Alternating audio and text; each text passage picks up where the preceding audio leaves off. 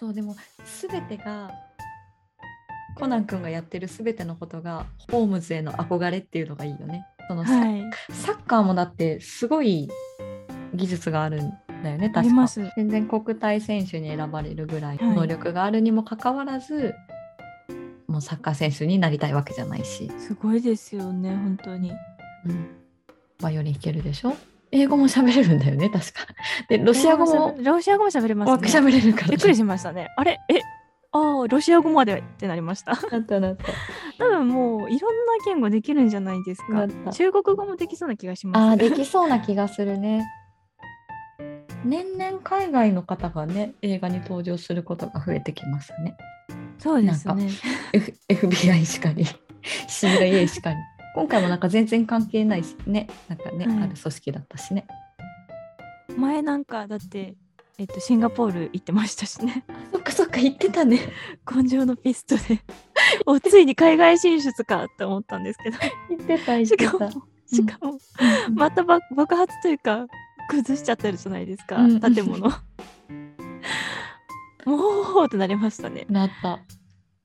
なんかだからたまに思うんですよね。コナン君の本当のその爆発とか、うん。なんかこう損害とかうん。合計させたら一体いくらになるんだろうって。すごそうじゃないですか、いやすごいと思う。本当にすごいと思う。だって遊園地爆破してるし、はい。ね、海外のねそういった建物も爆破してるし。はい。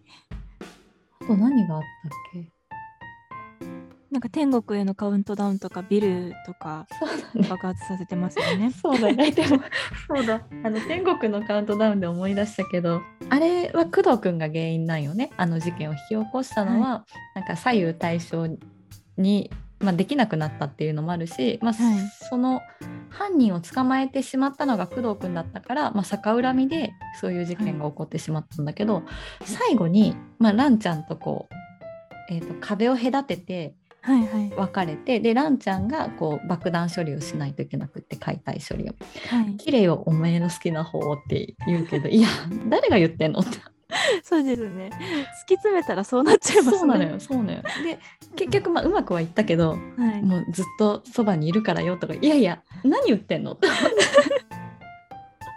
もうすごい何回見ても突っ込んでしまうそうですね。いいいいシーンなんですけどね。そうなんかこう冷静に考えてみると、うんってなる時は、まあ、確かにありますね。そうあそこはね、まあ、名言とかでもすごい出てくるシーンだから、はいねいいシーンなんだけどツッコミは多いよね多いですね。ラッキーカラーは赤だからっていうのはまあキーポイントなんですけど。そうだよねそうだよね で赤い糸なんだよねはい。でも待たせすぎだよねはいね。本当に思います。うんだってもう物語の中では一応なんだっけ修学旅行だったりとかバレンタインとかも挟んでるけど、多分そんなに長い話ではないはずで、そうですね。なんか、うんあの15周年の時に、うんあのコナン君ラジオやってるんですよ。あうんうんうんでその時に誰だったかな玄太くんの声の人か誰かが、うんそのその期間的にどれぐらい進んでるんですかみたいな話になった時に、スタートから半年ぐらいみたいなこと言ってたんですよ。なんで あ15年でそんなに進んでなかったんだって思って。マジか。そうなんですよ。そうだよね。そうだよね。だってもう20年ぐらいやってるよねやってますね。ねそろそろもう大きくなってほしいね本当に待たせすぎだと思う、だってもうあのよく考えちゃうんですけど、うんうんそのその17歳にうんその何ですか年数足したらもうすごくいいお年なんですよ。そうだね。そうだね。うんうんうん。だってもう当時小学生とかだった私なんかまだまだ年上のお兄さんお姉さんみたいな感覚だったんですよしんいちとからんちゃんが。うう確かに。うんだからなんか次第に私の方が年上になってって、もう気づいたらあれ？ってなってたんで そうだよ。そうだよ。だってコナン君たち小学校1年生だからね。そうなんですよ。あの探偵団は1年生だもんね。すごいですよね。1年生であれだけ下着を見て動揺しないっていうのは、すごいなって。本当にすごいと思うしかもなんか結構な事件にも関わっていて、そうですようねん。爆破とか結構身の 身の危険を感じることって本当にあの子たちはしていてそうですよね。本当に。親御さんたち心配だと思う本当に。私だったらもうつるまないでおきなさいって言いそうですね。そうだよあの もうやめコナン君に関わるのはやめた方がいいかなって言いそうなんですけど、あの博士の家なんて行っちゃダメですってなるよね。なりますね。なるなるなる。ちゃんと6時には帰ってきなさいっていうよね。言いますね。泊まっちゃダメって。もう結構結構夜更かしというかなんか夜出歩いてませんか？出歩いてる出歩いてるし泊まってるし警察と一緒にいますよね捜査もしてるし。うんうんあの高木さんが友達みたいになってるのがすごいなって思うんですけどそうだよね。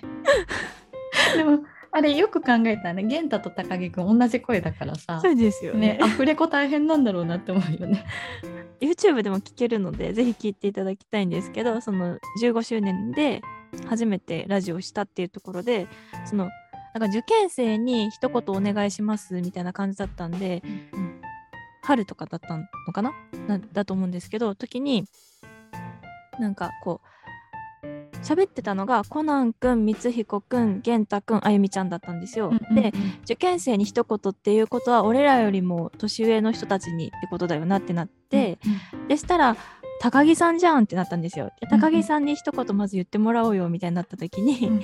あの玄太くんから高木さんにはできないっていうことが判明してそうだよ光ね。彦くんも言ってたんですよ。なんか玄太くんから高木さんは無理で高木さんから玄太くんはすぐ降りてくるっていう 面白い面白い。えーってなってめっちゃ面白かったです。あそんなそうなんだみたいな切り替えなんで玄太くんにはすぐなれるんだろうと思ったんですけど 確かになんか頑張って高木さんで喋ってた感じだったんですけど、全然た、うんうんあれ高たた高木さん？みたいな感じだったんですよ声聞いてても。なんか高木さんとはまた違うなんかうん高橋さん的な人ができててちょっとちょっと近いけど違うんだよね。そうなんですよ。誰？みたいなもう全員誰？ってなってたんですよ。面白い面白い。そうだよね。確かにまあ声優さん大変だよね。さ同じ人はね。でもそのそうね。そのなんか高木刑事の話で言うとはい。もともと確か脇役の声だったんだよね高木君あそうですね。ねねそうだよねなんか警察 A みたいなそんな感じでした。そこから高木刑事になって大出世ですよね。大出世本当に大出世でその後佐藤圭一と恋人になってすごいですよね。すごい本当に大出世だと思うでも無事ね藤圭一と付き合うことになったから。はい。よかったねって思います。よかったよ。今回のね映画もいっぱいはい。2人の雰囲気は出てるからね。いい、いいとこいっぱいありましたね。いいとこいっぱいあった。でもやっぱ、いいとこいっぱいあったんですけど、ああ、さすが高木くんみたいな感じで。そうなんです終わるんですよね。そうなんですよね。いや本当にいやいいな。ね なんだかんだでコナンの話だけですごいな話してるねすごいですね。うんいやー、さすがコナンです。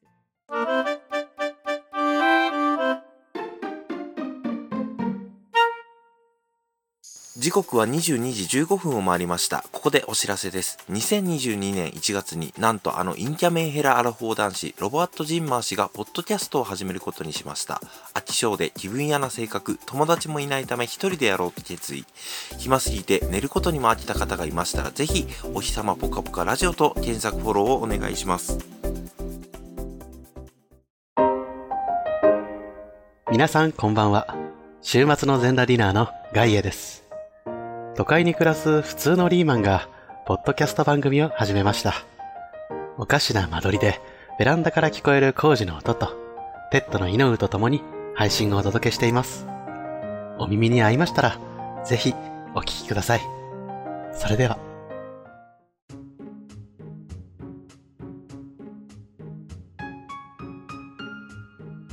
ミレイさん脱出ゲームも行ったことあるんでしたっけ？それもコナンでしたっあそうですね。コナンくんです。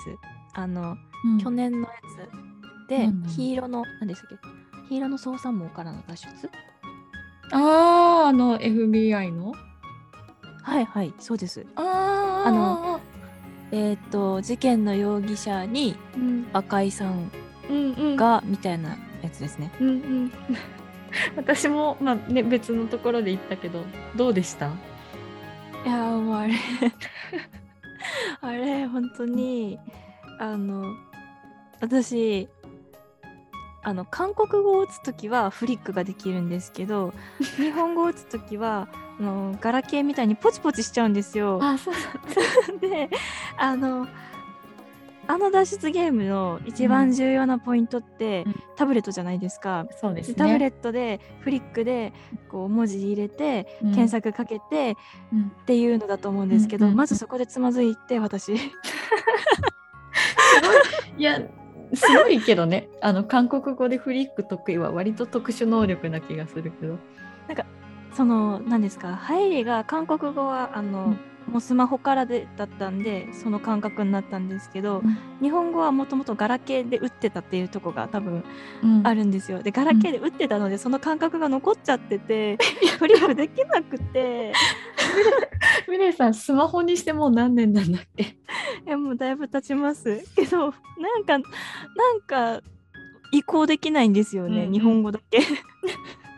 打っちゃうんですよね両手で。両手で打っちゃうんだねやっちゃってなのでそのタブレットがその私のいつも通りのポチポチ式でいこうと思ったらなんかできなくってね。結局フリックじゃないといけなくてでフリックのそのどっちにやったらどの単語がで単語というか、あいうえをなるかちょっともう覚えてないので あのめっちゃ時間かかるんですよ。うん一回表示させてこうスライドさせるんで。うんうんででもあれってすごい制限時間あるじゃないですか。ある1時間、うんそうなんですよ。なんでもうその制限時間とそれとの戦いみたいなのがちょっと最初あって脱出の趣旨が違うのよ そうなんですよ。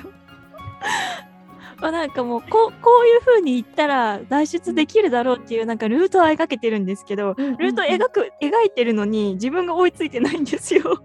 追いついてないね。追いついてないね。そうなんですよ。でもそんなとこ見てみたいけど。なんかあのああいう会場だとこうスタッフさんがさこうはい。今どういう状況ですか？とか今何につまずいてますかね？言ってくれるじゃん。フリックとは言えないよね。あ入れ入れれないんですみたいな。もうそれに必死であ入れれなくて、あのみたいな。面白いそうだで友人と2人で参加してたのでもううん。2人で全部分担なんですよ。あなのそうだったんだ、はい、うん。なのであの振り分けができなくて。あれだって結構謎な量多かったですよね。多いだからもう2人で分担して必死にやってたんですけどその分だから入力が結構重要で。重要だね。もうなんか友達に「ごめん遅くてごめん」って言いながらもう必死に解いて。いやいいんだよいいんだよ。でしかも最初ってやっぱ操作なのでなんか解くっていうより本当に入力じゃないですか。そうでしたね。なのでもうなんかもう頭使ってんだか何してんだかよくわかんない状況で一人だけなんか違うのよ。なんかなでその後の謎解きは結構早くいけたんですけど、いやさすがですね結局その後のまたフリックとかにちょっとつまずいて、うんうん。はあみたいな感じですね。脱出できずみたいな。脱出できずだったんだ。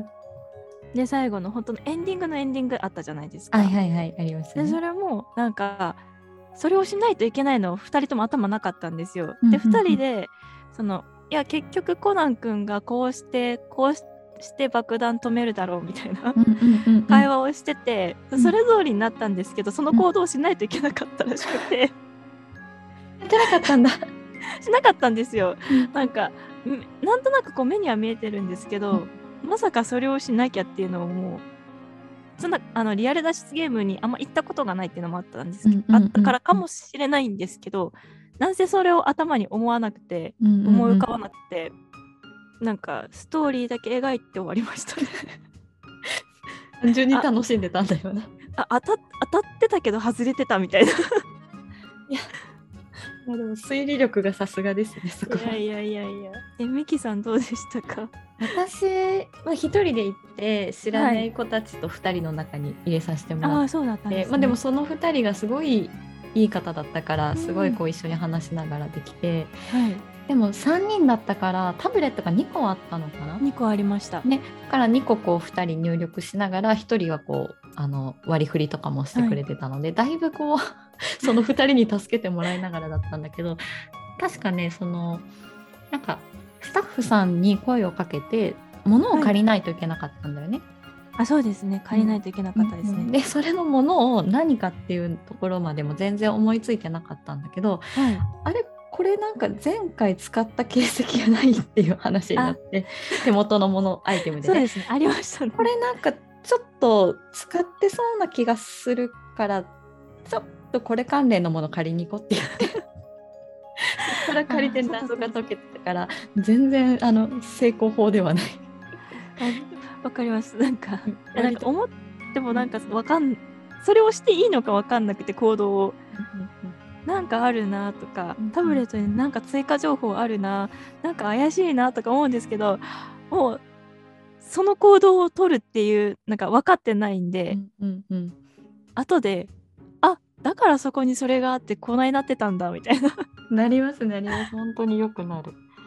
なんかねそれこそちょっとコナンの話からちょっと飛びますけどね最近こう2人、まあゲーム仲間たちとマーダーミステリーとかしてるとはい、こう、えーエピソードがね手元にあったりとかしたら、うんこう自分の何配役の中をガーって読んでて、で他の人の話を聞いてて、うん。でなんか他の人の話を聞いてああ私今そんなことやってたんだなとか。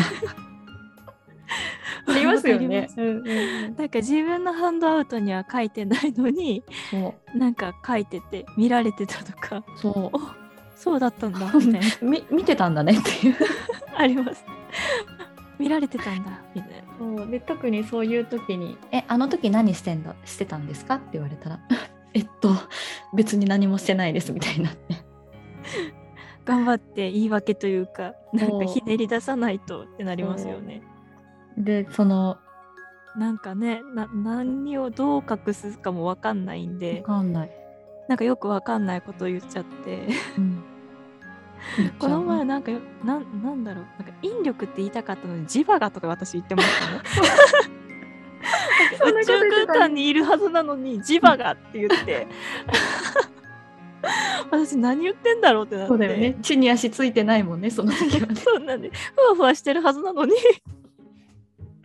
面白い面白い。て言って、ね。ああダメだこれ。これはもう嘘ついてるのバレるわってなって。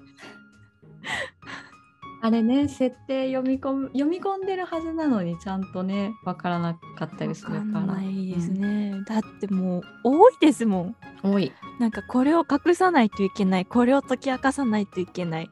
うん、とかあなたはこういう性格だとか。そう。こういう性格？え？そうな。の本当に。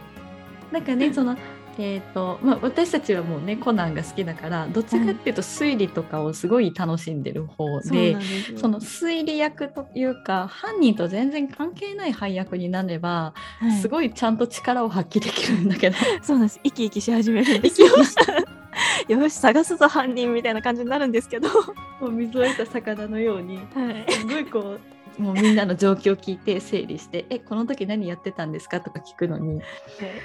もう自分がなった時なんてももう怖いですようね心臓止まるよね。犯人ってこんな気持ちなんかなってなって。いや本当に。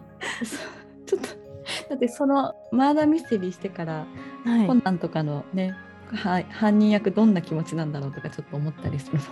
見ますね このなんかアリバイを崩されていく時の心情怖いわってなってすごいドキドキしてくるよね。ドキドキしますしかもなんかものあのものというかまあストーリーというか、うんうんこうシナリオによっては、なんか犯人探しが大なんかこう最終目的じゃないやつとかあるじゃないですありか。ますね。うん。ってなるともう最初の段階で犯人ってこう特定されちゃうじゃないですか。結構、うん。みんな口には出さないけどあこいつうん。犯人だみたいな分かるのがあって、うん。でその時の犯人になっててで犯人で隠さないといけないプラスアルファのミッションがあった時はもうみんな誰も私を信じてくれないの。で 私の目標何も達成できずに終わるっていうもうただただ悲しいゲームがおあの幕が上がっちゃうんですよねその時点で。そうだよね。めっちゃわかる気がする。まあでもその時もさ、まあ、はいあの、まあいろんなあの作品はあるけど、やっぱりその自分のミッションはこれだよって分かりすぎちゃうと、はい、みんなが協力してくれるパターンとしてくれないパターンがあるから、ここもね難しいよね。あこれは無理だわっていう風になってきてどうしようってなるんですよね。私もなんか犯人役に初めてなった時に。はい。3人のままだミスだったのかな？3人のもので、もう2対1なのよ。自分が犯人だってなったら。で,、もうすごい疑われてるのも分かってうん、これについて話せます？って言われてうん話せないなってなって でも話してくれないからさってなっはい。た時はもう心臓がずっとバクバク言ってて。そうですね。すごいこんなにドキドキすることあるんだっていうぐらいバクバク言っててどんどん追い込まれていっちゃいますからね。いや私たち現実世界でも絶対嘘つけないんだろうなって向いてないなって思いますよねうん、なんか言ってることがおかしくなりますもん。なるあのすなんか筋が通ってないっていうなかるなるなる。でしかも最初に探偵役とかなんかそういうのでこう、さって言ってるのをみんな見ちゃってたらうん。なんかこう気づくじゃないですか。そうね。あドキドマギしてるからこれ怪しいぞみたいな。そうねそうね。まあ基本はねそういうのはねなしにしながら進めるものだけどまあバレるよね。なれるんですよね。あー演技力まだまだだなと思いながら身につけないといけないなと思ってそのために。身につけたいよね。身につけたいですね。一回ぐらい犯人っていうのをもう本当に隠し通して犯人でしたとか言ってみたいんですけど。いや本当に本当に言ってみたい。すごい生き生きしながら犯人したいよね。したいです。したいよね。できるものならしたいです。もうなんかそれこそなんだろうあのねコナンで言うとさベルモットとかさ、はい。あのジンとかウォッカとかそういう気持ちでやったらいいんだろうなと思うけそうですね。うん慣れたらいいんですどけど慣れたらいいよね もう遠い目をしてるよ今はい。ああどう無理だなーみたいな感じになりますね。だってもう気持ちはやっぱり推理推理役の方にね気持ちが。入っちゃうからね推理してる時やっぱ一番楽しいですよね。楽しいめちゃくちゃ楽しい自分がね解けるか解けないかは別としてもやっぱり楽しい、うん楽しいです。なんかこういう可能性があるんじゃないかっていうふうに考えて、うんでそれを立証するために質問していって、うんアリバイ崩してとかそういうのがすごい楽しいです。アリバイ崩してって言ってるもんね。そうだよね。そうだよね。お互いやっぱ犯人向いてないね。向いてないですね。向いてない。崩される方だからね。そうなんですよ。あれね。崩されるの本当きついきついですよね。きついね。なんかそれを前提として、ここで必ず誰かが見てるとかの、その、なんて言ったらいいんだろう。ごまかしのワードまできちんと考えた上ではないと難しいよね。そうなんですよ。崩される前提で。うまく演じる。そうまく演じないといけない。事件をうやむやにする。そうなんですよね。難しいですよね。明かさない。かなんかこうかき混ぜたいですね。あ、かき混ぜたい。そうですね。あとあれですよね。話の主導権を誰が握るかみたいなのそう、本当重要かとに思います。重要だと思う。握れ、そう、推理パートになったら、私たち推理パートになったら 握れちゃうんだけど。そうなんですよね。握っちゃうんですよね。初めてやった時ミキさんうん、と私とあとお二人でやったんですけど、その時のミキさんすごいあのもう主導権握って頑張ってくださったんでもうめちゃくちゃ推理しやすかったです。生き生きしてたよね。はい、すごいあこんな風にして進めるんだってなってました私。いやでも本当にそう犯人になったらそういうことがね私は結構あのできなくできなくなるっていうかどうやって逃げたらいいんだろうになっちゃうから。あそうそそううなんですね。それをねやっぱり変わらずフラットでやっていかないといけないんだろう。そうですよね。だから絶対バレると思うんですよね私とミキさん。バレると思うよ。バレてるよね。今でもバレてるから、バレてると思いますね。バレるバレますね。うん、たどたどしくなりますもん本当に。たどたどしくなる。やっぱりあれだよ。あのキャラをイメージするのがいいよ。あのあ犯人っぽい人。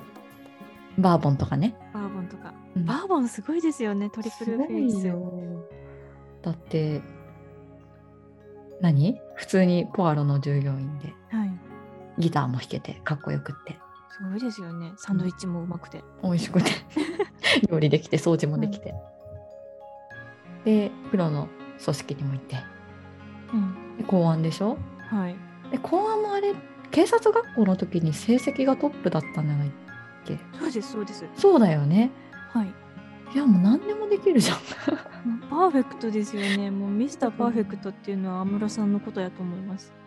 でも、でもさ、なんかあの、えっ、と、ヒーローの照明のシリーズかな、ヒーローシリーズはで、。バーボンが、あの、工藤亭に行って、何？スバルさん？あ、そうそう、スバルさん、そうバーボンがスバルさんに会いに行って、すごはい。いスバルさんの正体を明かそうとしてあ、してまだけど、したね。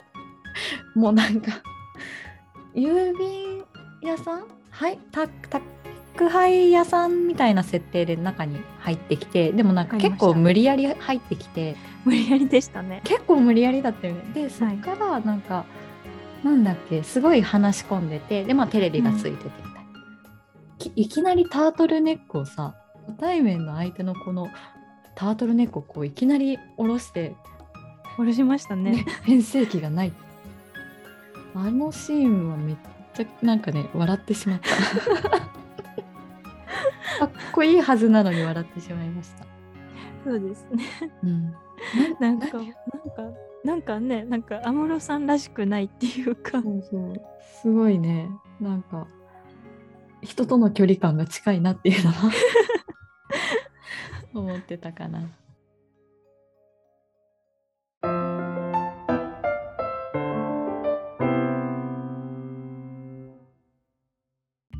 声優のナメと料理人のフレパンによるポッドキャスト番組あさっての方向。ふつおたからネタ投稿までお便りコーナー盛りだくさん。家事の合間や移動中のながら聞きにもってこい。この番組のリスナーさんのお口に合いますかね？YouTube およびポッドキャストで配信中。ナメフレパ。あさっての方向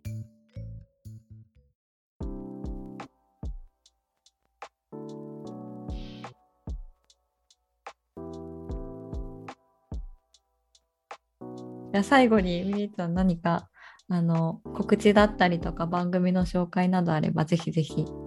あはい。うんえっと、冒頭にもお話しさせていただいたんですけど、深夜のコーヒーブレイクという番組を私とあのあゆみっくと一緒にやっています。毎週金曜日の日本時間6時に最新話を配信しているので、よろしければ聞いてもらえたら嬉しいです。ぜひ聞いてください。もうすごいね、あの2人の掛け合いだったり、ほっこりしながらもすごい柔らかい空間だと思うので、ぜひ聞いてください。ありがとうございます。今日はもうこちらこそありがとうございました。大丈夫でしたか？大丈夫でしょう大丈夫だよ。すごい楽しかった。あよかったです。私もすごい楽楽しかっしかったです。じゃあ今日お送りしましたのはミレイとミキでした。ありがとうございます。ありがとうござあいます。りがとうございます。